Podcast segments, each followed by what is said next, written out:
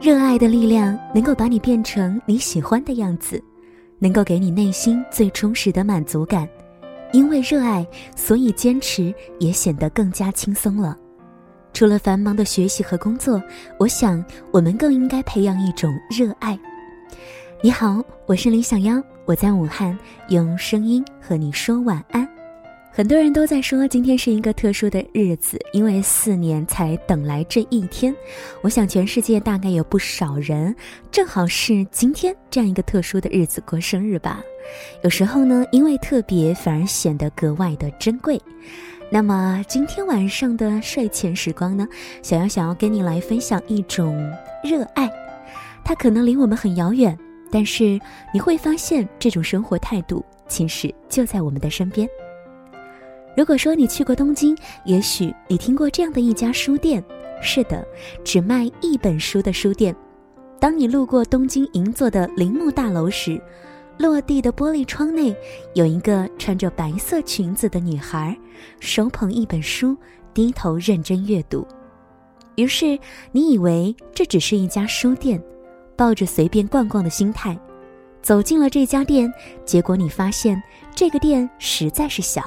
大概只有几平米，没有书架，也没有书，唯一的家具是一张年代感十足的桌子。正是这一家店的收银台，你感到很疑惑，门脸上明明都写着森冈书店，可是怎么什么都没有呢？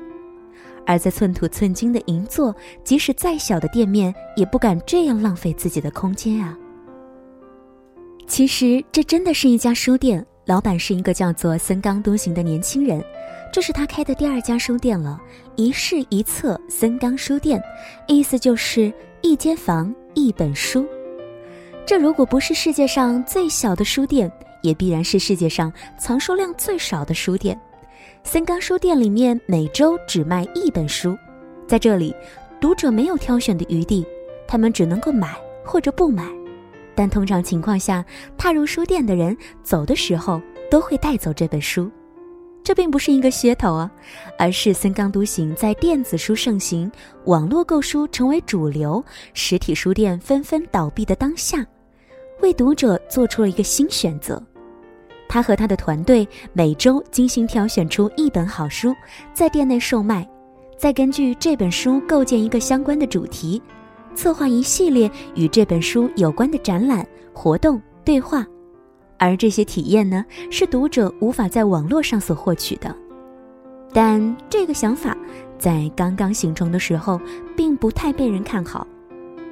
他这一做就是八年，大学毕业那会儿，在身边的同学们都忙着投简历，准备进军大公司的时候，他却应聘成为一家旧书店的店员。这与他的旧物情怀不无关系，他感兴趣所有的旧书、旧邮票、旧建筑等等。其实很多人进到这家书店，并没有抱着明确的目的，他们不过是来挑挑拣拣，遇到一本好书也是一件需要碰运气的事。很多时候，他们总是会在几本书之间纠结，就好像买菜一样，牛肉看起来新鲜一点。但我好像更想吃猪肉，纠结了半天，终于把猪肉买回家，才发现这块猪肉竟然是注了水的。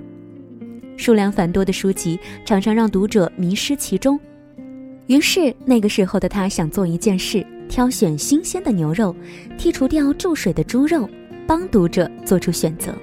因为他明白，收藏一件精品比收藏一麻袋垃圾要有价值的多。于是，那个时候他提出了一周只卖一本书的想法，虽然遭到了很多人的嘲讽，他们都说：“你看超市里每天都是人来人往，生意好的不得了，就是因为超市里面东西多，人们总是喜欢挑选自己喜欢的东西。如果你的书店只有一本书，岂不是死？”每个人在一开始都会经历一段比较艰难的时光，那个时候呢，他就组建了一支搜索团队，把时间和精力放在了分析用户的社交数据上。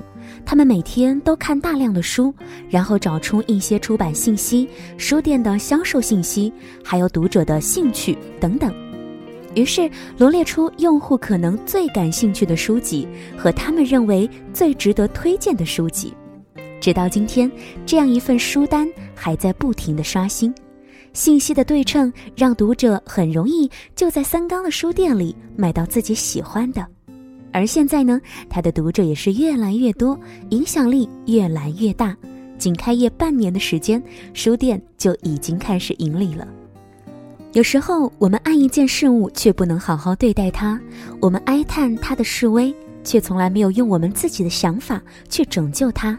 所以，想要在节目的最后，也特别的想要提醒大家：有时候呢，不要只是热爱，而要去行动，要去做才对。今天在节目当中跟大家分享到的是这样一周只卖一本书的森冈书店。如果有机会去到日本的话，不如也去看看吧。在节目之外呢，欢迎大家通过小妖的微信公众平台来关注节目信息。大家可以直接的来搜索 DJ 李小妖，或者是李小妖的汉语拼音零二七，就可以找到我，给我实时的来进行留言。啊，在节目的结尾啊，小杨也特别想要问问大家，问问正在听节目的你们，对于你来说，有没有你最热爱并且投入了大量精力的事情呢？就好像我是如此喜欢跟你们来对话，是如此喜欢话筒前的感觉，所以才有我和你们的交流。OK，今天晚上节目就到这里了，谢谢你的收听和关注，小杨要和你说晚安了，晚安武汉，晚安不同城市的你们。你是否听得见？夜上烟，迷雾在花园圈，黑夜模糊了誓言，全都看不见。有了翅膀，是否就能往上飞？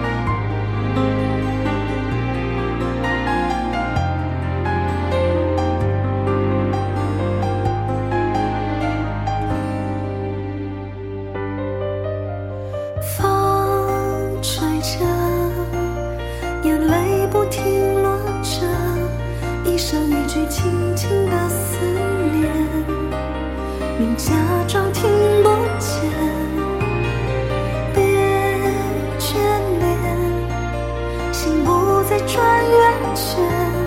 你的心我不理会张开翅膀飞